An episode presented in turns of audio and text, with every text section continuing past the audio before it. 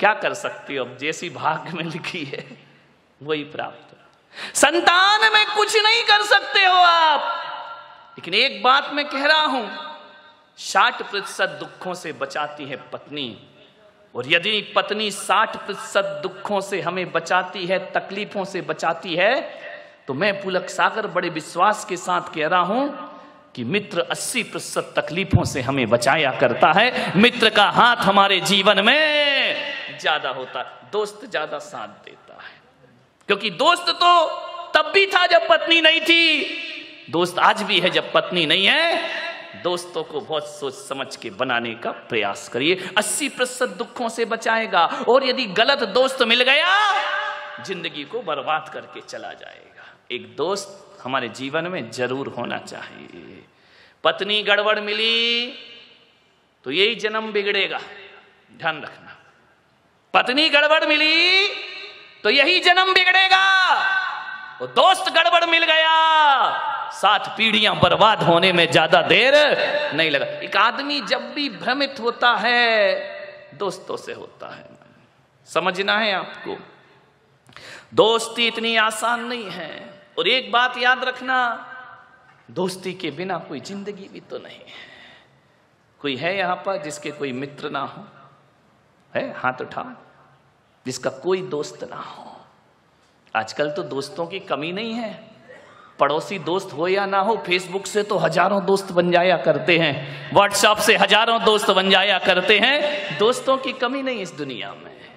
कोई नहीं होगा जिसका मेरा भी ऐसा नहीं कि मेरे दोस्त नहीं है। बहुत दोस्त है मेरे। मित्र तो होते ही हैं मान्यवर ज़िंदगी में यदि दोस्त ना रहे तो ज़िंदगी क्या बचेगी? कोई काम की नहीं रहेगी ज़िंदगी। ज़िंदगी का नाम दोस्ती। दोस्ती का नाम ज़िंदगी। दुनिया में यारो कुछ भी नहीं होता। रह, दुनिया में यारो कुछ भी नहीं रहता। रह जाती है दोस्ती। ज़िंदगी का नाम दोस्ती।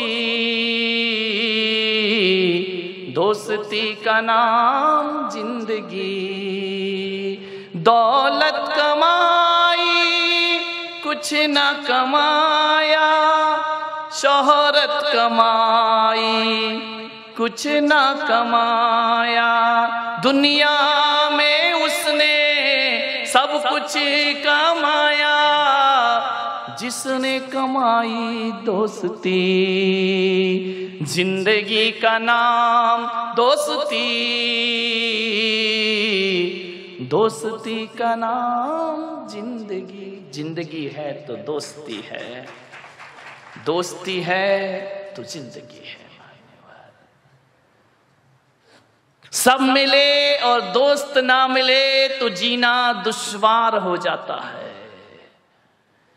एक बात याद रखना, मुसीबत में धन दौलत और रिश्तेदार काम आए या ना आए एक सच्चा दोस्त हमारे बहुत काम आया करता है। राम ने यदि चौदह वर्ष का वनवास बिताया तो रिश्ते नातों के दम पे नहीं बिताया मेरे भाई। हनुमान जैसा मित्र मिलता है तो चौदह वर्ष पता नहीं चलते। हनुमान जैसे, विभीषण जैसे मित्र ना होते, सुग्रीव जैसे मित्र ना होते। तो चौदह वर्ष बिताना राम के लिए बड़ा मुश्किल का काम। अरे, ईश्वर को भी दोस्तों की ज़रूरत पड़ा करती है। नारायण कृष्ण को भी सुदामा जैसा मित्र मिल जाता है तो जीवन धन्यता को प्राप्त हो जाता है। मान लो दोस्त तो सबको चाहिए दुनिया में। हर रिश्तों में मिठास आ जाएगी। आज बाप बेटे के रिश्ते अच्छे नहीं हैं। आज पति पत्नी के रिश्ते अच्छे नहीं है, आज भाई भाई के रिश्ते अच्छे नहीं है, आज भाई बहन के रिश्ते अच्छे नहीं है, देवर भाभी के रिश्ते अच्छे नहीं है, देवरानी और जिठानी के रिश्ते अच्छे नहीं है मेरे भाई, ध्यान रख क्यों होते हैं रिश्ते खराब? क्योंकि इनमें केवल रिश्ता है, इन रिश्तों में दोस्ती नहीं है, ध्यान रखना। अरे सास बहू का रिश्ता तो दुखदाई होगा लेकिन सास बहू के रिश्ते में यदि दोस्ती का रिश्ता डाल दिया जाए तो वही सास माँ से बढ़कर के हो जाती है और वही बहू बेटी से बढ़। अरे दूध तो बहुत मीठा होता है, दूध तो मधुर होता है। गाय जब दूध देती है तो बड़ा मधुर दूध देती है। लेकिन उसके दूध में यदि थोड़ी सी शक्कर, चीनी और डाल दी जाए तो दूध और बढ़ जाया करता है, उसका स्वाद बढ़ जाता है। मैं कहता हूँ कि बाप बेटे के रिश्तों में भी दोस्ती होना चाहिए। माँ बहन, माँ माँ बेटे के रिश्तों में दोस्ती होना चाहिए। भाई बहन के रिश्तों में दोस्ती होना चाहिए। अब वो जमाना गया कि एक बाप कहे, चौदह वर्ष को वनवास जाओ तो बेटा चला जाए। गया जमाना, धोखे से भी मत बोल देना, मज़ाक में भी मत बोल देना। नहीं तो बाप बेटा कहेगा, जाओ वृद्धाश्रम, अब इस घर में तुम्हारी कोई ज़रूरत। नहीं, अब वो जमाना गया कि बहू, सास की आवाज़ हो, बहू का इतना बड़ा घूंघट निकल आए, पानी उठाने में हाथ कांपने लगे। गया जमाना, ध्यान रखना छोड़ाओ वो गलियाँ। अब जमाना बदल गया है, ध्यान रखिए। सास बहू में बहुत प्रेम होगा यदि दोस्ती हो जाए। देवरानी जिठानी में बहुत प्रेम होगा यदि दोस्ती हो जाए। और तो और छोड़ो, गुरु और शिष्य में बहुत प्रेम होगा यदि उनके बीच भी दोस्ती का रिश्ता बन जाए। और भी छोड़ो, भक्त और भगवान का रिश्ता ऐसा निराला हो जाएगा यदि बीच में प्रेम और दोस्ती का रिश्ता समाहित हो जाए। मित्र बनो, ध्यान रखना। मित्र बनना एक कला है। मित्र बनना एक बहुत बड़ी तपस्या हुआ करती। जंगल में किसने साथ दिया? राम जी का मित्रों ने साथ दिया। मान्यवर। दोस्त ही साथ देते। एक बार दो रिश्तेदारी दगा कर जाएगी। दोस्ती हमेशा काम है। मुझे मालूम है ना? एक बाप के साथ बेटा कितनी देर बैठेगा? आधे घंटे, दस मिनट, बीस मिनट। उसके बाद कहेगा, पापा, चलूँ। समझ में आ रहा? दो भाई आपस में कितनी देर बैठेंगे? वहाँ औपचारिकताएँ हैं। वहाँ डर लगता है कि बाप के सामने क्या बोलना, बड़े भाई के सामने क्या बोलना। ये रिश्ते उबाऊ हो जाते हैं। उब जाता है आदमी इन रिश्तों से। ज़्यादा देर बैठना लोग कहते हैं कि हमारे साथ हमारे बच्चे बैठना नहीं चाहते हैं। तुम्हारे अंदर दोस्ती का रिश्ता नहीं है तो बैठना क्यों चाहेंगे मेरे भाई? तुम्हारे अंदर तो वही है छोटे बड़े का रिश्ता। हम बड़े, तुम छोटे। हमारा सम्मान, औपचारिकताएँ फॉर्मेलिटी ये रिश्ते आनंद नहीं दे सकते जीवन, को ध्यान रखें। दोस्ती, एक दोस्त के साथ पूरा दिन गुजार लो। कहते हैं, दिन पता ही नहीं चलता कैसे गुजर गया। और रिश्तेदारों के साथ घंटे, दो घंटे, पहले दिन का पावना, तीसरे दिन का पई और तीसरे दिन जो रहे पावना सोई बेशरम। रिश्तेदारों के यहाँ जाओगे, एक दिन बड़ा स्वागत होगा, दूसरे दिन थोड़ा कम स्वागत होगा, तीसरे दिन और कम होगा, वहीं रहने लगोगे। लोग कहेंगे, अतिथि कब हाँ? बोल दो, कब जाओगे? ध्यान रखिए मान्य सोचना है। दोस्ती में तो ज़िंदगी भी गुजार दो तो पता नहीं चला करती है। लोग कहते हैं कि अब वफादार दोस्त नहीं मिलते हैं। कहाँ ढूँढने जाओगे, वफादार दोस्त? कहीं नहीं मिलेंगे मेरे भाई। मैं पुलक सागर तुमको एक सलाह देता हूँ। ईमानदार और वफादार दोस्तों की तलाश मत करो। हिंदुस्तान में घूमते रहोगे तो भी वफादार दोस्त नहीं मिलेगा। फिर ये ज़िंदगी कैसे चलेगी? तो वफादार दोस्त मत तलाशो। मैं तो कहता हूँ आपसे वफादार दोस्त बनने की तैयारियाँ कर लो। हज़ारों वफादार तुम्हारे साथ होंगे। आप वफादार दोस्त तलाशते हो और बेवफा की ज़िंदगी जीते हो। नहीं, खुद ईमानदार बन जाओ, खुद वफादार बन जाओ। हज़ारों वफादार तुमको अपने आप प्राप्त हो जाएँगे, मानने ध्यान रखना, एक अच्छा दोस्त जीवन के लिए बहुत बड़ी हमारी ताकत बनता है। एक ही पर्याप्त है, ज़्यादा की ज़रूरत नहीं है। एक ही दोस्त हो। लेकिन अच्छा हो, खुशियाँ तो हमारे जीवन में होती हैं, लेकिन दोस्त ऐसा होता है जो हमारी खुशियों को दुगना कर देता है, चौगुना कर दिया करता है। आपको कोई खुशी मिलती है, आप बताओ सबसे पहले आप किससे शेयर करते हैं? दोस्त से शेयर करते हैं, मेरे इतने नंबर आए, मैं इतने अंकों में पास हो गया, मैंने ये कर लिया, मैंने वो कर लिया, हर बात दोस्तों से की जाती है। क्योंकि हमें लगता है कि हमारा दोस्त हमारी तरक्की से जलने वाले नहीं है, लेकिन रिश्तेदार तो हमारी तरक्की से जला करते हैं। रिश्ते नाते वाले तो हमारी ऊंचाइयों से जला करते हैं। दोस्त ऐसा होता है जो हमारी खुशी में हमसे एक आईने को देखना, दोस्त कैसे होना चाहिए? दर्पण की तरह कभी दर्पण को देख, दर्पण, आईना, शीशा, मिरर, समझ में आ गया? कभी देखना ड्रेसिंग टेबल के सामने दर्पण ऐसा दोस्त है कि जब तुम हँसते हो तो वो भी हंसता है। जब तुम रोते हो तो दर्पण भी रोता है। जब तुम चिढ़ाते हो तो दर्पण भी चिढ़ाता है। जैसा मुँह बनाओ, दर्पण वैसा रूप दिखा दिया करता है। अरे दोस्त होना चाहिए तो दर्पण की तरह होना चाहिए। कि जब हम रोएँ तो उसके चेहरे पे हँसी नहीं, उसके चेहरे पे आँसू आना चाहिए। तो समझना वो हमारा दोस्त है। दुनिया तो ऐसी है कि हम रोएँगे तो वो हंसेगी। और हम हंसेंगे तो वो हमारा मज़ाक बनाएगी, ध्यान रखना। दर्पण की तरह दोस्त बनाओ। दर्पण तुम टूट कर भी झूठ नहीं बोलते। दर्पण तुम टूट कर भी झूठ नहीं बोलते। और हम टूटने के डर से अपना मुँह नहीं खोलते। ध्यान रखना, दर्पण की दर्पण टूट जाएगा, हर टुकड़े में आपका चेहरा दिखाएगा। दर्पण खुद टूटता है, लेकिन दिखाने वाले के चेहरे को नहीं तोड़ा करता है।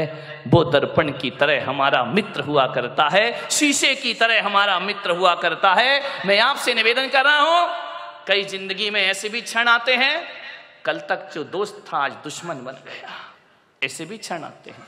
कल से बिल्कुल याराना संबंध थे, आज दुश्मनों की तरह हमारे व्यवहार हो गए। कल तक साथ उठते थे, बैठते थे, आज एक दूसरे को देखने को तैयार नहीं है। मालूम है दुश्मनी कैसे बढ़ती है? कहा सुनी तो देखो, हो जाती मानव जीवन है। अच्छा भी बोल दिया जाता है, बुरा भी बोल दिया जाता है। ये ज़िंदगी है। एक सी नहीं चला करती है। अरे, कहा सुनी तो पति पत्नी में हो जाती है। कहा सुनी तो बाप बेटे में हो जाती है। भाई भाई में हो जाती है। दोस्तों के बीच भी हो जाती है।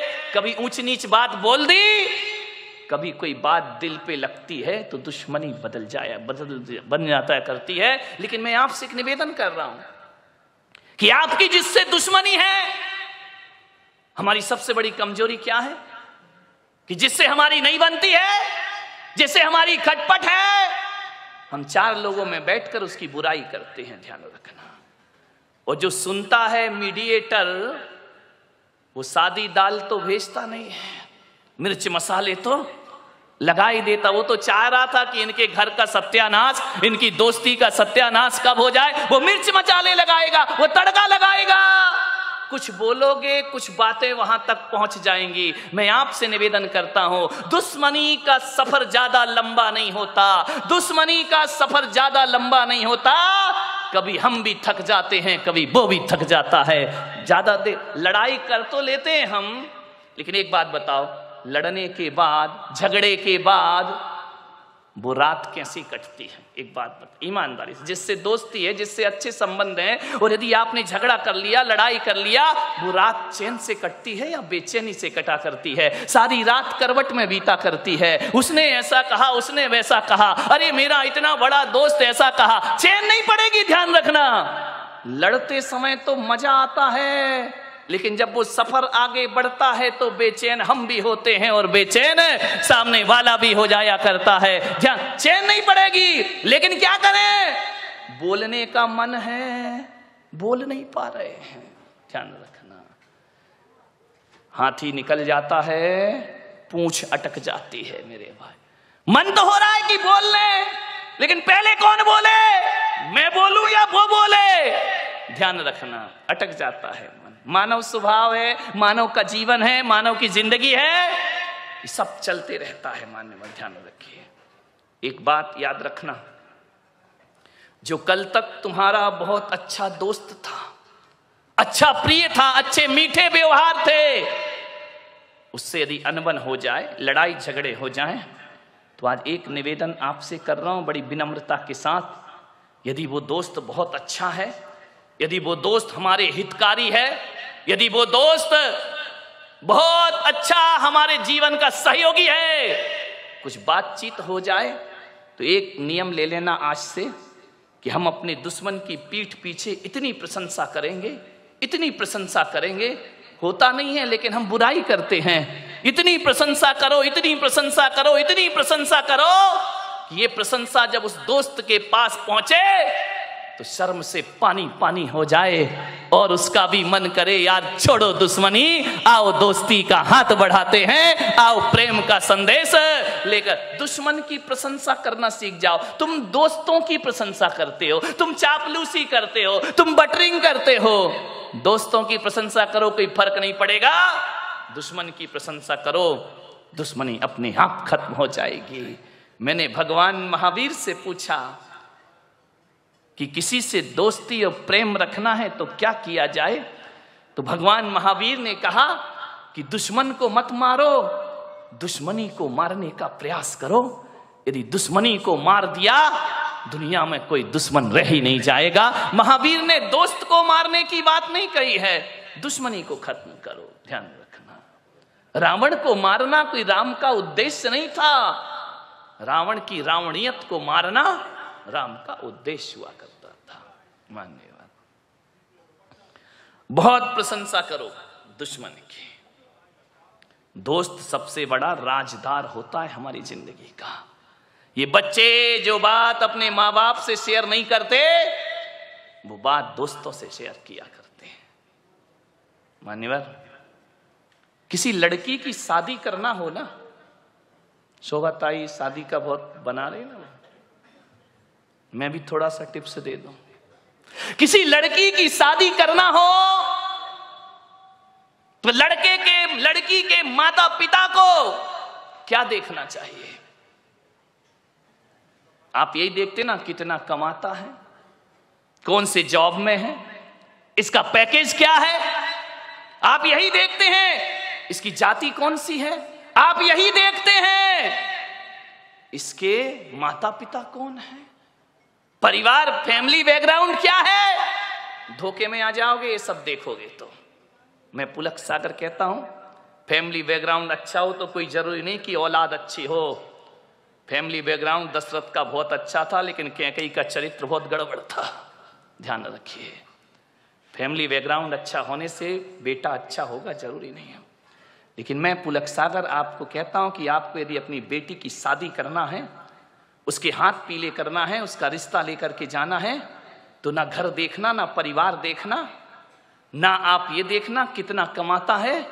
आप तो ये देखना कि जिस लड़के से अपनी लड़की की शादी कर रही हूँ उसके दोस्त कैसे हैं, उसके यार कैसे हैं, उसके मित्र कैसे हैं? अरे पिता जैसा है, बेटा वैसे ही होगा, कोई ज़रूरी नहीं है। माता जैसी है, बेटा वैसे ही होगा, कोई ज़रूरी नहीं है। ध्यान रखना, लेकिन ये बिल्कुल ज़रूरी है कि दोस्त जैसे होंगे लड़का। वैसा, दोस्तों का बैकग्राउंड देखो। आप ये देखो, किसके साथ उठता है, किसके साथ बैठता है, कहाँ जा, माँ बाप से छिप के काम करते हैं लड़के। माता पिता को पता नहीं चलता।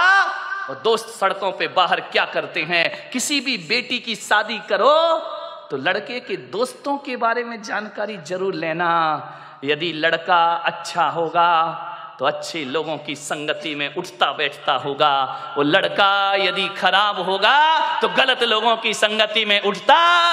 बैठ, आदमी जैसे माँ बाप होते हैं, वैसा नहीं होता। जैसे दोस्त होते हैं, आदमी वैसा हुआ करता है। ध्यान रखिए, मान्यवर। एक सीख दी है मैंने आपको, इस पर कोई ध्यान नहीं देता है।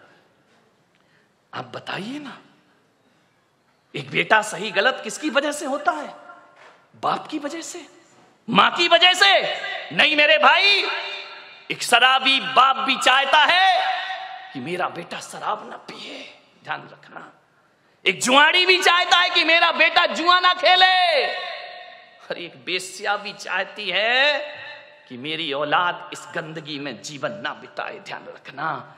एक चोर ने भी ये सपना नहीं देखा होगा कि मेरा बेटा चोर बने। कोई माँ बाप औलाद को चोर नहीं बनाते हैं, कोई माता पिता औलाद को झूठ बोलना नहीं सिखाते हैं, कोई माता पिता शराब पीना नहीं सिखाते हैं, कोई माता पिता सिगरेट पीना नहीं सिखाते हैं। सिगरेट पीने वाला बाप भी चाहता है कि मेरा बेटा सिगरेट ना पिए। ध्यान रखना मान्यवर मालूम है सिगरेट पीना कौन सिखाता है? दोस्त सिखाते हैं। सबसे पहले शराब पीना रिश्तेदार या माँ बाप ने नहीं सिखाया। शराबी बाप भी नहीं सिखाता है कि बेटा तू पी ले, ध्यान रखना। लेकिन सबसे पहले शराब पीना कोई सिखाता है तो दोस्त सिखाया करते हैं। सबसे पहले हाथ में सिगरेट आई तो माँ बाप और भाई के द्वारा नहीं, एक दोस्त के द्वारा हमारे हाथ में सिगरेट आती है। एक दोस्त के द्वारा हमारे जीवन में गलत चीज़ें आती हैं और जब आदमी का स्टेटस ऐसा बन गया है, सिगरेट नहीं पिए, शराब नहीं पिए तो कहते, अरे, कहाँ पिछड़ा हुआ आदमी दुनिया चाँद पे पहुँच गई? तू अगरबत्ती में लटका है। ध्यान रखिए, मान्यवर, ऐसे बहकाने वाले बहुत मिलेंगे ज़िंदगी में। मान्यवर, मैं तो कहता हूँ, यदि बिगाड़ने वाले दोस्तों से तो बिना दोस्त की ज़िंदगी गुजार लो, वो अच्छी हुआ करती है। लेकिन ऐसे दोस्तों की संगति ना करो, जो हमारी ज़िंदगी को बर्बाद करके रख दिया करते हो। मान्य आप सोचिए जीवन में संगति का बहुत असर पड़ता है। एक पानी की बूंद जो आकाश से गिरती है, और यदि वही पानी की बूंद किसी नीम के पेड़ में चली जाए तो उसका स्वाद कैसा हो जाता है मेरे भाई? बताइए, कड़वा हो जाता है? नीम जानते हो? नहीं जानते हैं। तो बोलो ना जानते हैं। नहीं तो मैं समझ रहा तुम कुछ जानते ही नहीं हो। एक नीम के पेड़ में चला जाए तो स्वाद उसका कड़वा हो जाता है। वही पानी की बूंद गन्ने के खेत में चली जाए तो मीठी हो जाया करती है। वही पानी की बूंद यदि केले के पेड़ में चली जाए तो कपूर बन जाया करती है। वही पानी की बूंद यदि सांप के मुख में चली जाए तो हलाहल जहर बन जाया करती है। वही पानी की बूंद नाली में चली जाए तो गंदी नाली हो जाती है। वही पानी की बूंद यदि समुन्द्र में गिर जाए तो खारी हो जाती है। वही पानी की बूंद यदि सीपी के मुँह में चली जाए तो मोती बन करके निखर जाया करती है। बूंद एक ही है। ये इतने रूप क्यों हुए उस बूंद के? संगति के कारण से। किसकी संगति करी उसने? मोती बना, सीप की संगति से और जहर बना, सांप की संगति से ध्यान रखिए। संगति का जीवन में बहुत फ़र्क पड़ा करता है। एक संत के पास दो तोते थे। एक आदमी उनके यहाँ बैठने गया संत जी के दर्शन करने। दोनों तोते अलग अलग पिंजरे में बंद थे। अब जैसे ही पहुँचे तो एक तोता बोला, आइए, राम राम, स्वागत है आपका, स्वागतम, आइए, बैठिए. आदमी को बड़ा अच्छा लगा कि यार, तोता कितना मीठा बोल रहा जय जिनेन्द्र, राम राम, आइए भाई साहब, बैठिए, अतिथि देवो भव, आपका स्वागत है, आपका सम्मान है। इतना सुकून मिला उसको। वो मुड़ा थोड़ा सा दूसरे तोते की तरफ़, दूसरा तोते ने इतनी गालियाँ बकी, इतनी गालियाँ बकी। है? मारो, काटो, पीटो, पकड़ो, लूटो। अरे, उसने कहा कि संत जी क्या मामला है? एक तोता गालियों पे गालियाँ बक रहा है और एक तोता, आइए, स्वागतम, बड़ा मीठा शब्द बोल रहा है। संत ने कहा, मैंने इन तोतों से कुछ ज़िंदगी का पाठ पढ़ा है। बोले, क्या पाठ पढ़ा है? बोले, जब ये तोते पैदा हुए थे, एक तोता मैंने डाकू के घर भेज दिया था और एक तोता मैंने साधु के घर भेज दिया था। अरे, जो साधु का तोता था, वो कहता था, राम राम, तुम्हारा स्वागत है। और जो डाकू के घर पला है, वो कहता है, मारो, काटो, पकड़ो और लूटो। ये संगति का फल है। तोता तो एक ही है ना? किस घर में पड़ा है? एक बात याद रखना, भीलनी के घर में पड़ा हुआ चंदन तिलक लगाने के काम नहीं आता। चूल्हे में जला करके रोटियाँ बनाया करती है। ध्यान रखना, भीलनी के घर में रखा हुआ हीरे का टुकड़ा आभूषण नहीं बनता है। वो पैर घिसने के काम आया करता। कहाँ पड़े हो आप? चंदन पड़ा, चमार घर, ध्यान रखिए। नित नित कूटे चाम। चंदन कहाँ जाना चाहिए? किसी पंडित पुजारी के पास जाए तो माथे का तिलक बनेगा। और ऐसी जगह चला जाए जहाँ रोज चमड़ा कूटा जाएगा, ध्यान रखिए। सोचना है आपको। आप कीमती हैं, आप महत्वपूर्ण हैं। दोस्ती को ध्यान में रखिए। किसके साथ आपका उठना बैठना है? एक बात याद रखना, मैं खाने में बैठकर दूध पीना खराब है। ध्यान रखिए। मैं खाने में बैठकर दूध भी पियोगे तो शराबी का दर्जा मिलेगा तुम्हें। इतना स्मरण रखना। उस संत के दरबार में पानी भी पियोगे तो पानी नहीं, अमृत और आशीर्वाद का नाम उसे दिया जाता है। अमृत पान हुआ करता है। चीज़ तो वही है। चीज़ में क्या फ़र्क पड़ता है? संगति किसकी कर रहे हो? अच्छे लोगों की संगति करो। ऊँचे लोगों की संगति करो। ऊँचे लोग ऊँची पसंद। कौन बोला, माणिक चंद? ध्यान रखिए माने संगति कैसे करना ऊँचे विचार। मैं जब स्कूल में पढ़ता था, पढ़ाई में बहुत वीक था। बहुत कमज़ोर। हकीकत बताऊँ, धक्के लग लग के पास होता था। पढ़ाई में मन ही नहीं लगता था।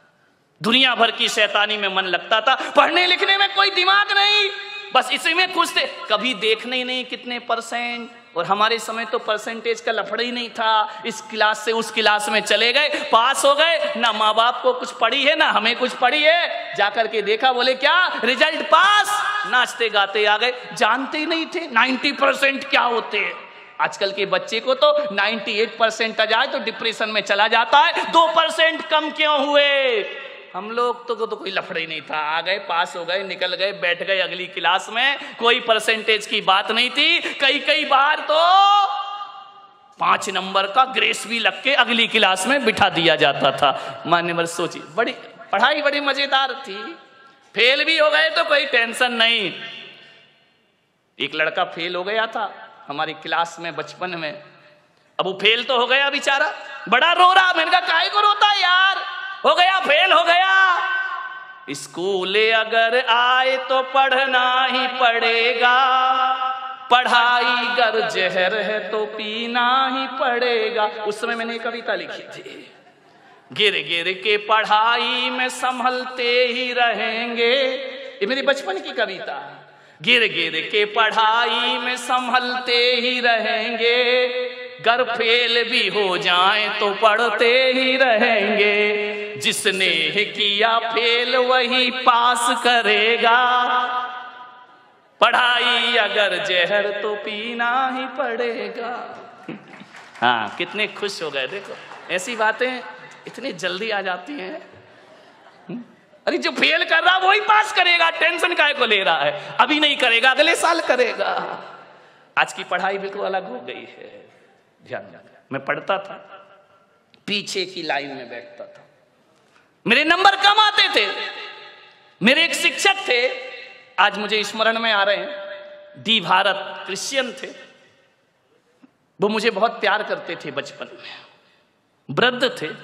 रिटायर्ड होने के बाद भी वो स्कूल पढ़ाते थे। कि मैं सरकार की पेंशन जो मिलती है ना, ये फ्री में नहीं खाऊँगा। जब तक हाथ पैर चल रहे हैं, स्कूल रोज आऊँगा। ऐसे वह शिक्षक थे। उन्होंने एक दिन मुझे बुलाया कि इधर आओ। तुम देखने में तो बड़े अच्छे हो।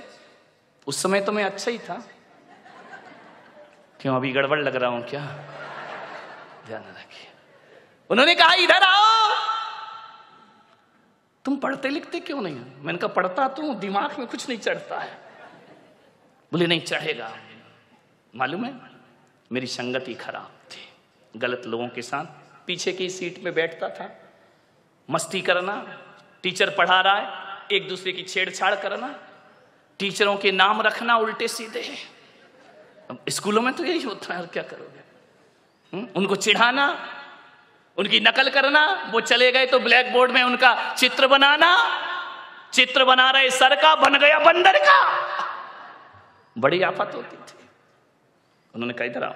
देखने में बड़े अच्छे हो, लेकिन काम तुम्हारे बहुत गड़बड़ है। पढ़ाई में आगे बढ़ो। मैंने कहा मैं नहीं लगता मन। स्कूल क्यों आते हो? माँ बाप भेजते हैं। आना तो मैं बिल्कुल नहीं चाहता हूँ। लेकिन अब भेजते हैं तो भेजते मैं करूँ क्या? उन्होंने कहा इधर आओ तुम्हारा पढ़ने में मन लगेगा। मैं एर्थ क्लास तक बहुत घटिया नंबर से पास होता था बड़ी मुश्किल से। उन्होंने मुझे कहा आज से मेरा आदेश है तुम पीछे की सीट में नहीं आगे की सीट में आकर के बैठोगे। पीछे की सीट पे वही बैठता है जो पढ़ाई से जी चुराता है, जो क्लास में मस्ती करना जानता है। ये आगे की सीट में जितने लड़के बैठे, सब इंटेलिजेंट बच्चे हैं। और बेटा, मैं कहता हूँ, आज से होशियार बच्चों के सोच, साथ रहो। तुम्हारा सोच बदलेगा, तुम्हारा चिंतन बदलेगा। मान्यवर, मुझे नहीं मालूम था। उस समय तो मुझे मज़ाक लगा कि क्या बकवास कर रहे हैं। एक साल, दो साल जब मैं आगे की सीट में मैंने बैठना प्रारंभ किया। मेरे दोस्त थे अच्छे उनके नाम, मुकेश, प्रशांत, ये सब मेरे छोटे छोटे दोस्त थे। साथ पढ़ता था, वो क्लास में अव्वल दर्जे में पास होते थे। मान्यवर, जो थर्ड डिवीज़न में मैं पास होता था, पासिंग मार्क! उन लड़कों की संगति करी, मेरे 60 परसेंट नंबर आना प्रारंभ हो गए। क्योंकि वो लड़के मौज मस्ती नहीं करते थे। वो करते थे समय पर, लेकिन पढ़ाई के समय पढ़ाई, उनके साथ रह रहकर मैंने पढ़ना सीखा। मैं कहता हूँ कि तीन, दो, तीन साल की उस साधना में मेरे क्लास में अच्छे नंबर आने लगे। मान्यवर, जिन लोगों के साथ जैसी संगति, वैसी मति, ध्यान रखना, जैसी संगति करोगे, वैसी मति हो जाएगी। आज मैं जो कुछ भी हूँ, आज मैं बोल पा रहा हूँ, मैं महाराज भी बन गया तो मुझमें इतना दिमाग, बुद्धि नहीं थी। आज ईमानदारी से स्वीकार कर रहा हूँ, लेकिन बोलने की कला यदि मैंने किसी से सीखी है, चिंतन सीखा है तो तरुण सागर महाराज के साथ रह करके मैंने सब कुछ सीखा है। आचार्य गुरुवर पुष्पदन सागर जी महाराज के बाद, यदि मेरे जीवन में किसी का सबसे बड़ा उपकार है तो तरुण सागर महाराज का उपकार है। तीन साल उन्होंने मुझे पढ़ाया, लिखाया, योग्य बनाया। उन्होंने मुझे चिंतन सौंपा मान्यवर कोई कैसा भी कुछ भी कहता रहे, जो जैन समाज में तरुण सागर ने चिंतन परोसा है, कोई मुनि इतना बड़ा चिंतन इस देश में नहीं परोस सका, जिन्होंने देश के जैन धर्म को जन धर्म बनाने का, आज मैं दुखी हूँ। क्योंकि उनसे मेरा केवल इतना ही रिश्ता नहीं है कि वो मेरे अग्रज हैं, मेरे बड़े मुनि हैं। मैं उनके संग में दीक्षित हूँ आचार्य महाराज से। आज ऐसी आवाज़ जिसने जैन धर्म को पहचान दी, आज दिल्ली में वो आवाज़ लड़खड़ा रही है मेरे भाई। आज वो बीमार हैं, आज वो अस्वस्थ हैं। हकीकत में कहूँ तो मेरा मन स्थिर नहीं है कि जिसने मुझे सब कुछ दिया आज इतनी सी उम्र में वो साधु लाचार है। मैं यही कहूँगा पूना वालों से कि अपने घरों में ईश्वर से प्रार्थना करें कि तरुण सागर की आवाज़ दबना नहीं चाहिए। वह हमेशा आगे बढ़ती रहे। और मैं तो आज ये कहता हूँ कि भगवान, हम जैसे साधुओं का क्या है? मेरी भी उम्र यदि उन्हें दे दी जाए तो पुलक सागर वो करने को भी तैयार है। उनका जीवन, वो समाज की धरोहर है, विरासत है।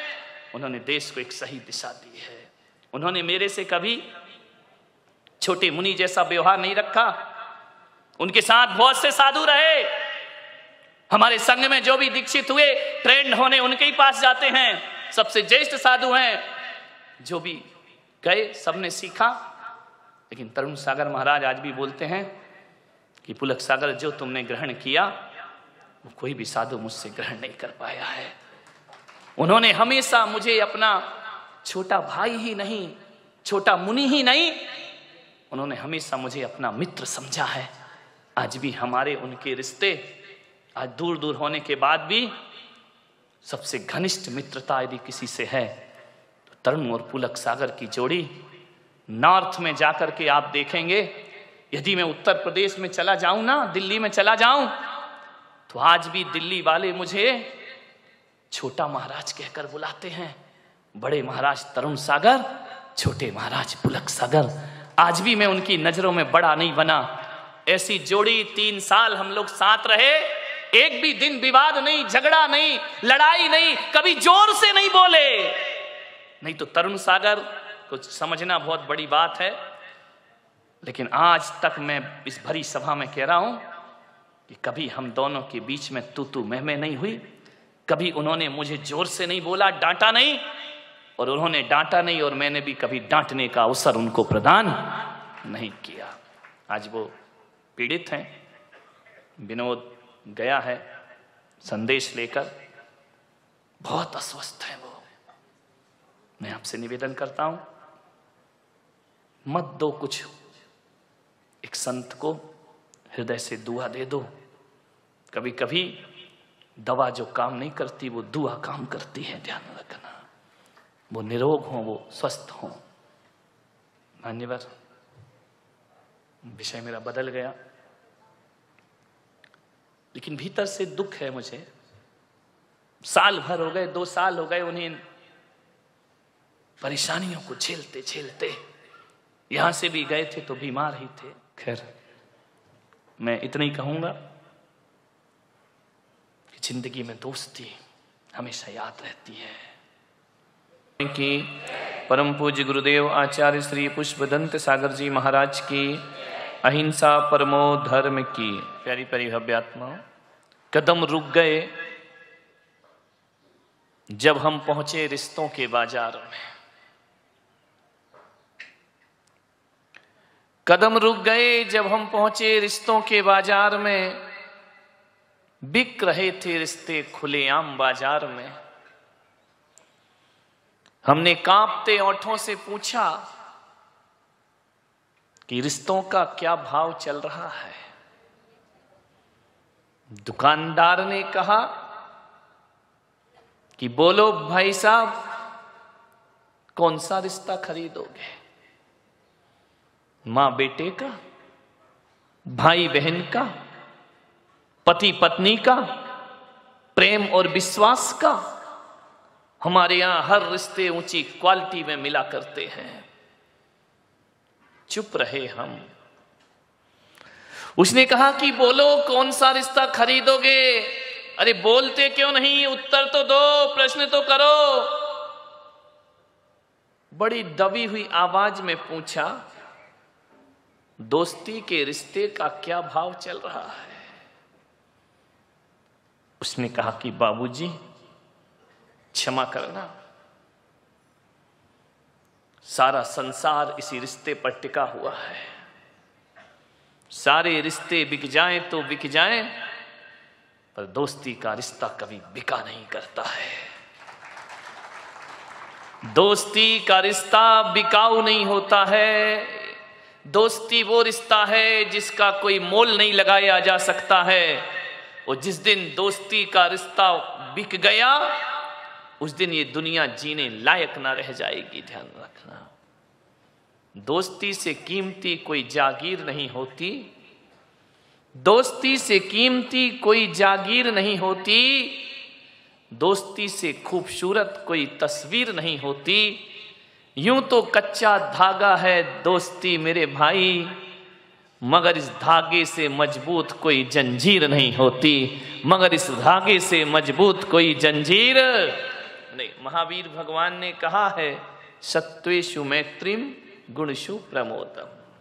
एक सूत्र दिया, सारे जगत से मैत्री का भाव रखो, दोस्ती का भाव रखो। अरे, एक इंद्री से भी दोस्ती का भाव रखो, दो इंद्री से भी दोस्ती का भाव रखो पंचिंद्री से भी दोस्ती का भाव रखो। इस संसार में, अरे जो दोस्त हैं, वो तो दोस्त हैं, कहा जाता है, दुश्मन से भी दोस्ती का भाव रखो। वो भगवान महावीर का संदेश है, जियो और जीने दो। ध्यान रखिए, प्रेम का सूत्र है वो है। एक बात स्मरण में रखने जैसी है। हमारी ज़िंदगी जो चलती है तीन लोगों पर चलती है। पत्नी, बच्चे और दोस्त।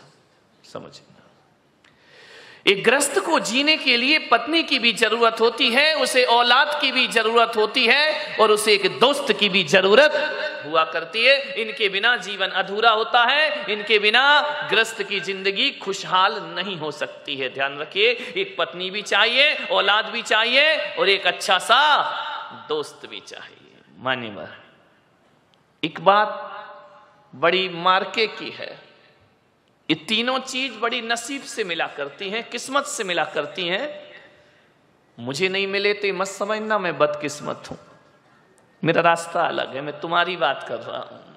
पत्नी भी नसीब से मिलती है, औलाद भी नसीब से मिलती है, दोस्त भी नसीब से मिला करते हैं, किस्मत से दोस्त मिला करते हैं ज़िंदगी में। और अच्छे दोस्त तो बहुत बड़ी किस्मत से मिला करते हैं। दोस्त तो दुनिया में हज़ारों होते हैं, अच्छे दोस्त तो दो चार ही हुआ करते हैं, जो हमारी ज़िंदगी में हमारा साथ निभाए। एक बात है लेकिन इसमें, पत्नी के लाने में परिवार का हाथ होता है। ध्यान रख। माता पिता का, रिश्तेदारों का, परिवार का, परिचितों का, पत्नी के लाने में हाथ होता है, ध्यान रखिए। पत्नी के लाने में परिवार का हाथ होता है, उसमें हम कुछ नहीं कर सकते हैं। संतान प्रकृति की देन है, उसमें हम कुछ नहीं कर सकते, ध्यान रखना। कैसी औलाद पैदा हो, अरे औलाद पैदा हो, ये काम तो तुम्हारे बस में है। लेकिन कैसी औलाद पैदा हो ये तुम्हारे हाथ का काम नहीं हुआ करता है। औलाद अच्छी होगी या बुरी होगी, ये प्रकृति की देन हुआ करती है। इसमें आप और हम कुछ नहीं कर सकते हैं। ध्यान रखना। तो परिवार के कारण आती है पत्नी और प्रकृति के कारण होती है औलाद। लेकिन एक बात ध्यान रखना, दुनिया में एक दोस्त ऐसा है जिसमें ना परिवार का हाथ होता, ना प्रकृति का हाथ होता दोस्त वो होता है जिसे हम खुद बनाते हैं, हम खुद दोस्ती करते हैं, हम खुद दोस्त अर्जित करते हैं। और एक बात याद रखना, दोस्त बनाए नहीं जाते, दोस्त अर्जित किए जाते हैं, दोस्त प्राप्त किए जाते हैं। दोस्त बनाना, किसे बनाना, किसे नहीं बनाना, ये हमारे हाथ का काम हुआ करता है। ध्यान रखें। आपसे निवेदन है, पत्नी का चुनाव बड़े सोच समझ के करना। एक आध गड़बड़ आ गई ना तो अत श्री महाभारत प्रस्तुत करता गोदरेज। रोजी झगड़े होंगे, ध्यान रखिए। एक आदमी ने पूछा कि पत्नी और माँ में क्या अंतर? मैंने कहा जब भगवान खुश होता है, वरदान देता है तो धरती पे माँ को भेजता है, और जब आदमी को सजा देना हो, समझ गए कि ऐसी बातें डायरेक्ट समझ में आती है। मान्य। सोचना है, विचार करना है आपको। पत्नी का चयन बड़ी सोच समझ के करना। एक बार मिल गई तो फिर ज़िंदगी भर उसके साथ पूरी ज़िंदगी गुजारना है। गड़बड़ हो गई, जीवन नरक बन जाएगा। अच्छी है, जीवन स्वर्ग बन जाएगा। ध्यान रखना, पत्नी का चयन उससे भी ज़्यादा दोस्त के चयन में दिमाग लगाना मेरे भाई। मेरा जहाँ तक मानना है एक गलत पत्नी आ जाए और एक अच्छी पत्नी आ जाए। यदि जीवन में अच्छी पत्नी आ गई तो 60 प्रतिशत तकलीफों से हमें बचा लिया करती है। ध्यान रखना, जब जब पुरुष हताश हुआ है, नारी शक्ति बन करके उसके साथ खड़ी हो जाया करती है। जब जब पुरुष के पैर लड़खड़ाते हैं, ये नारी उसकी ताकत बनती है। ध्यान रखना, नारी में ही सब कुछ है। ध्यान रखना। आदमी को जब लक्ष्मी की ज़रूरत पड़ी तो किसके पास गया? बोलो। विष्णु जी के पास या लक्ष्मी जी के पास? लक्ष्मी। आदमी को जब ज्ञान की ज़रूरत पड़ी तो सरस्वती के पास जाता है। आदमी को जब शक्ति और ताकत की ज़रूरत पड़ती है तो वह दुर्गा के पास जाया करता है। ध्यान रखना, शक्ति नारी के पास है, सरस्वती नारी के पास है, लक्ष्मी नारी के पास है। आदमी के पास क्या है? कुछ नहीं। ध्यान रखना, मान्यवर। सोचना है आपको, साठ प्रतिशत दुखों से बचाती है पत्नी। जब जब आदमी का मन विचलित होता है, जब जब आदमी अपने पथ से दिग्भ्रमित होता है, जब जब आदमी के कदम लड़खड़ाते हैं, नारी उसकी सहायता करती है। राजा दशरथ जब युद्ध में जाते हैं और युद्ध करते करते जब उनके रथ के पहिए की धूरी टूट जाती है तो ध्यान रखना, आदमियों ने कुछ नहीं किया। उनकी ही पत्नी महारानी कैकई ने, अरे दशरथ को युद्ध के क्षेत्र से बाहर लेकर आती है और पहिए की धूरी में अपनी उंगली डाल करके रथ को रणभूमि से बाहर सुरक्षित। इतनी बड़ी ताकत! केवल नारी में है ध्यान रखना। नारी में शक्ति है। बहुत सोच समझ के पत्नी लाना। नहीं लाओ तो ज़्यादा अच्छा है। लाओ तो थोड़ा सोच समझ के लाना। नहीं तो आजकल बड़ा गड़बड़ दौर चल रहा है। मामला बहुत गड़बड़ है। आजकल टीवी पर भी देखो क्या क्या चलते रहता है। नारियाँ इनका दिमाग कब घूम जाए, कोई भरोसा नहीं। एक मिनट नहीं लगता इनके दिमाग को सही होने और घूमने में। एक आदमी पहुँचा एक बाबा के पास। बोले, बाबा, मेरी पत्नी मुझे प्यार नहीं करती अब देखो किससे पूछ रहा है? बाबा से, जिसकी खुद की पत्नी नहीं है। है उससे पूछ रहा कि मेरी पत्नी मुझे प्यार नहीं करती है। बाबा से पूछा कि, बाबा, मेरी पत्नी मुझसे प्यार नहीं करती है। बाबा भी बड़े महान बाबा थे। उन्होंने कहा, कितने साल हो गए? बोले, पंद्रह साल हो गए। आज तक पत्नी ने प्यार से दो शब्द नहीं बोला। आज तक पत्नी मुझे सम्मान की दृष्टि से नहीं देखती है। बाबा ने कहा, एक बात बता, तूने कभी पत्नी को तारीफ़ की है, प्रशंसा की है? बोले, क्या मतलब है? बोले, नारी को प्रशंसा बहुत पसंद आती है। बोले, प्रशंसा तो मैंने आज तक नहीं की है। बोले, जब तूने आज तक प्रशंसा नहीं की है तो बता, तेरी पत्नी तुझे प्यार कैसे करेगी? बोले, आज जाऊँगा, मैं प्रशंसा ज़रूर करूँगा। घर पहुँचा जैसे ही घर घर पहुँचा तो जैसे खाने के लिए बैठा तो पराठे खा रहा था, पराठे तोड़ करके उसने बाबा की बात याद आई। उसने कहा, यार, पत्नी की प्रशंसा करो, पत्नी खुश हो जाएगी। जैसे ही पहला गिलास तोड़ा, मुँह में लिया, बोले, मज़ा आ गए आज तूने क्या पराठे बनाए हैं? क्या स्वादिष्ट पराठे बनाए हैं? पत्नी ने ऊपर से नीचे तक देखा कि ये कह रहा पराठे बहुत स्वादिष्ट है। उसने उठाया बेलन और दो जमाए। बोले, क्या हुआ? मैं तारीफ़ कर रहा हूँ पीठ काय को रही है। बोले, पंद्रह साल से मैं पराठे बना रही, तुझे पसंद नहीं आए? आज पड़ोसिन से मांग के लाए लफड़े में मत पड़ जाना। नहीं गड़बड़ हो जाता है मामला कि आज पड़ोसिन से मांग के लाई तो केरा पराठी स्वादिष्ट है। ध्यान रखिए, ऐसे बाबाओं के चक्कर में मत पड़ जाना। नहीं तो आजकल यही चल रहा है बाबा जी तबीयत खराब, बोले पानी पूरी खाई।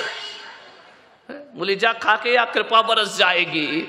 उस आदमी को समझ में आ गया, कृपा कहाँ रुकी थी और कहाँ बरस गई ध्यान रखिए पत्नी सोच समझ के ला। मान्यवर मुझे नहीं मालूम था। उस समय तो मुझे मज़ाक लगा कि क्या बकवास कर रहे हैं।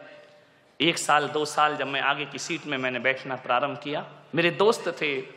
अच्छे उनके नाम मुकेश, प्रशांत, ये सब मेरे छोटे छोटे दोस्त थे। साथ पढ़ता था। वो क्लास में अव्वल दर्जे में पास होते थे। मान्यवर जो थर्ड डिवीज़न में मैं पास होता था। Passing mark! उन लड़कों की संगति करी। मेरे सिक्सटी परसेंट नंबर आना प्रारंभ हो गए। क्योंकि वो लड़के मौज मस्ती नहीं करते थे। वो करते थे समय पर, लेकिन पढ़ाई के समय पढ़ाई। उनके साथ रह रहकर मैंने पढ़ना सीखा। मैं कहता हूँ कि तीन, दो, तीन साल की उस साधना में मेरे क्लास में अच्छे नंबर आने लगे, मान्यवर। जिन लोगों के साथ जैसी संगति, वैसी मति, ध्यान रखना, जैसी संगति करोगे, वैसी मति हो जाएगी। आज मैं जो कुछ भी हूँ, आज मैं बोल पा रहा हूँ मैं महाराज भी बन गया तो मुझमें उसका दिमाग बुद्धि नहीं थी। आज ईमानदारी से स्वीकार कर रहा हूँ। लेकिन बोलने की कला यदि मैंने किसी से सीखी है, चिंतन सीखा है तो तरुण सागर महाराज के साथ रह करके मैंने सब कुछ सीखा है। आचार्य गुरुवर पुष्पदन सागर जी महाराज के बाद यदि मेरे जीवन में किसी का सबसे बड़ा उपकार है तो तरुण सागर महाराज का उपकार है। तीन साल उन्होंने मुझे पढ़ाया, लिखाया, योग्य बनाया। उन्होंने मुझे चिंतन सौंपा, मान्यवर। कोई कैसा भी कुछ भी कहता रहे, जो जैन समाज में तरुण सागर ने चिंतन परोसा है, कोई मुनि इतना बड़ा चिंतन इस देश में नहीं परोस सका, जिन्होंने देश के जैन धर्म को जन धर्म बनाने का, आज मैं दुखी हूँ, क्योंकि उनसे मेरा केवल इतना ही रिश्ता नहीं है, कि वो मेरे अग्रज हैं, मेरे बड़े मुनि हैं, मैं उनके संग में दीक्षित हूँ आचार्य महाराज से। आज ऐसी आवाज़ जिसने जैन धर्म को पहचान दी आज दिल्ली में वो आवाज़ लड़खड़ा रही है मेरे भाई। आज वो बीमार हैं, आज वो अस्वस्थ हैं। हकीकत में कहूँ तो मेरा मन स्थिर नहीं है कि जिसने मुझे सब कुछ दिया, आज इतनी सी उम्र में वो साधु लाचार है। मैं यही कहूँगा पूना वालों से कि अपने घरों में ईश्वर से प्रार्थना करें कि तरुण सागर की आवाज़ दबना नहीं चाहिए। वह हमेशा आगे बढ़ती रहे। और मैं तो आज ही कहता हूँ कि भगवान हम जैसे साधुओं का क्या है? मेरी भी उम्र यदि उन्हें दे दी जाए तो पुलक सागर वो करने को भी तैयार है। उनका जीवन, वो समाज की धरोहर है, विरासत है। उन्होंने देश को एक सही दिशा दी है। उन्होंने मेरे से कभी छोटे मुनि जैसा व्यवहार नहीं रखा। उनके साथ बहुत से साधु रहे। हमारे संघ में जो भी दीक्षित हुए ट्रेंड होने उनके ही पास जाते हैं। सबसे ज्येष्ठ साधु हैं। जो भी गए, सबने सीखा। लेकिन तरुण सागर महाराज आज भी बोलते हैं कि पुलक सागर, जो तुमने ग्रहण किया, वो कोई भी साधु मुझसे ग्रहण नहीं कर पाया है। उन्होंने हमेशा मुझे अपना छोटा भाई ही नहीं, छोटा मुनि ही नहीं, उन्होंने हमेशा मुझे अपना मित्र समझा है। आज भी हमारे उनके रिश्ते, आज दूर दूर होने के बाद भी सबसे घनिष्ठ मित्रता यदि किसी से है तरुण और पुलक सागर की जोड़ी नॉर्थ में जाकर के आप देखेंगे, यदि मैं उत्तर प्रदेश में चला जाऊँ ना, दिल्ली में चला जाऊँ तो आज भी दिल्ली वाले मुझे छोटा महाराज कहकर बुलाते हैं। बड़े महाराज तरुण सागर, छोटे महाराज पुलक सागर, आज भी मैं उनकी नज़रों में बड़ा नहीं बना। ऐसी जोड़ी तीन साल हम लोग साथ रहे, एक भी दिन विवाद नहीं, झगड़ा नहीं, लड़ाई नहीं, कभी ज़ोर से नहीं बोले। नहीं तो तरुण सागर को समझना बहुत बड़ी बात है, लेकिन आज तक मैं इस भरी सभा में कह रहा हूँ कि कभी हम दोनों के बीच में तू तू मैं नहीं हुई, कभी उन्होंने मुझे ज़ोर से नहीं बोला, डांटा नहीं, और उन्होंने डांटा नहीं, और मैंने भी कभी डांटने का अवसर उनको प्रदान नहीं किया। आज वो पीड़ित हैं, विनोद गया है, संदेश लेकर, बहुत अस्वस्थ है वो। मैं आपसे निवेदन करता हूँ, मत दो कुछ। एक संत को हृदय से दुआ दे दो। कभी कभी दवा जो काम नहीं करती, वो दुआ काम करती है, ध्यान रखना। वो निरोग हो, वो स्वस्थ हो। मान्यवर, विषय मेरा बदल गया। लेकिन भीतर से दुख है मुझे। साल भर हो गए, दो साल हो गए उन्हें परेशानियों को झेलते झेलते यहाँ से भी गए थे तो बीमार ही थे। खैर, मैं इतना ही कहूँगा कि ज़िंदगी में दोस्ती हमेशा याद रहती है। आज बाप बेटे के रिश्ते अच्छे नहीं हैं। आज पति पत्नी के रिश्ते अच्छे नहीं है। आज भाई भाई के रिश्ते अच्छे नहीं है। आज भाई बहन के रिश्ते अच्छे नहीं है। देवर भाभी के रिश्ते अच्छे नहीं है। देवरानी और जिठानी के रिश्ते अच्छे नहीं हैं मेरे भाई, ध्यान रख। क्यों होते हैं रिश्ते खराब? क्योंकि इनमें केवल रिश्ता है। इन रिश्तों में दोस्ती नहीं है, ध्यान रखना। अरे, सास बहू का रिश्ता तो दुखदाई होगा, लेकिन सास बहू के रिश्ते में यदि दोस्ती का रिश्ता डाल दिया जाए तो वही सास माँ से बढ़कर के हो जाती है और वही बहू बेटी से अरे, दूध तो बहुत मीठा होता है, दूध तो मधुर होता है। गाय जब दूध देती है तो बड़ा मधुर दूध देती है। लेकिन उसके दूध में यदि थोड़ी सी शक्कर, चीनी और डाल दी जाए तो दूध और बढ़ जाया करता है, उसका स्वाद बढ़ जाता है। मैं कहता हूँ कि बाप बेटे के रिश्तों में भी दोस्ती होना चाहिए। माँ बहन, माँ माँ बेटे के रिश्तों में दोस्ती होना चाहिए। भाई बहन के रिश्तों में दोस्ती होना चाहिए। अब वो जमाना गया कि एक बाप कहे, चौदह वर्ष को बनवास जाओ तो बेटा चला जाए। गया जमाना, धोखे से भी मत बोल देना, मज़ाक में भी मत बोल देना, नहीं तो बा बेटा कहेगा, जाओ वृद्धाश्रम, अब इस घर में तुम्हारी कोई ज़रूरत नहीं। अब वो जमाना गया कि बहू, सास की आवाज़ हो, बहू का इतना बड़ा घूंघट निकल आए, पानी उठाने में हाथ कांपने लगे। गया जमाना, ध्यान रखना छोड़ाओ वो गलियाँ। अब जमाना बदल गया है, ध्यान रखिए। सास बहू में बहुत प्रेम होगा यदि दोस्ती हो जाए। देवरानी जिठानी में बहुत प्रेम होगा यदि दोस्ती हो जाए।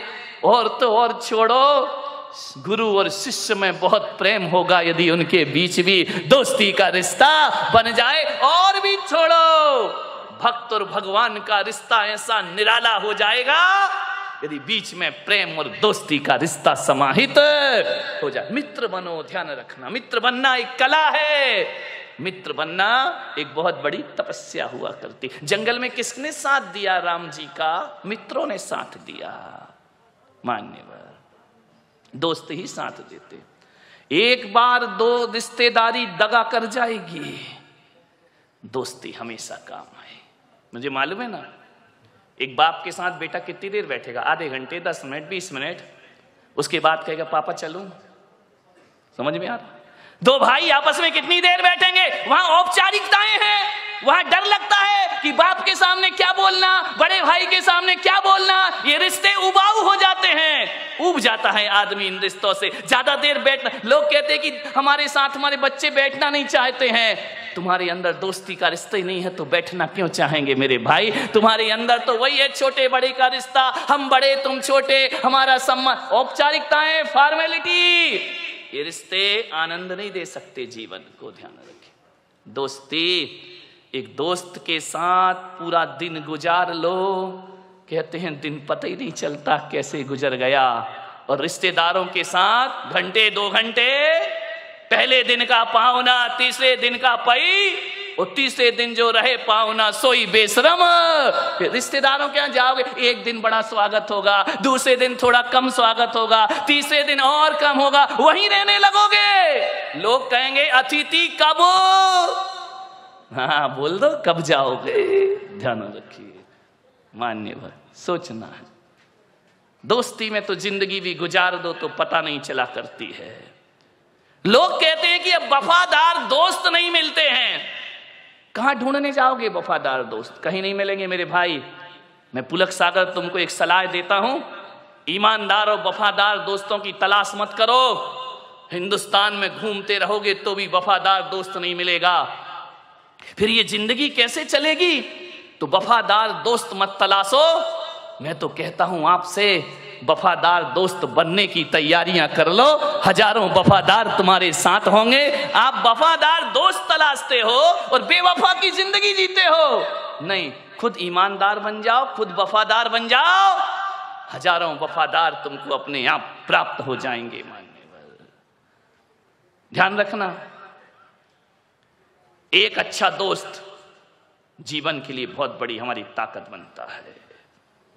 एक ही पर्याप्त है ज़्यादा की ज़रूरत नहीं है। एक ही दोस्त हो।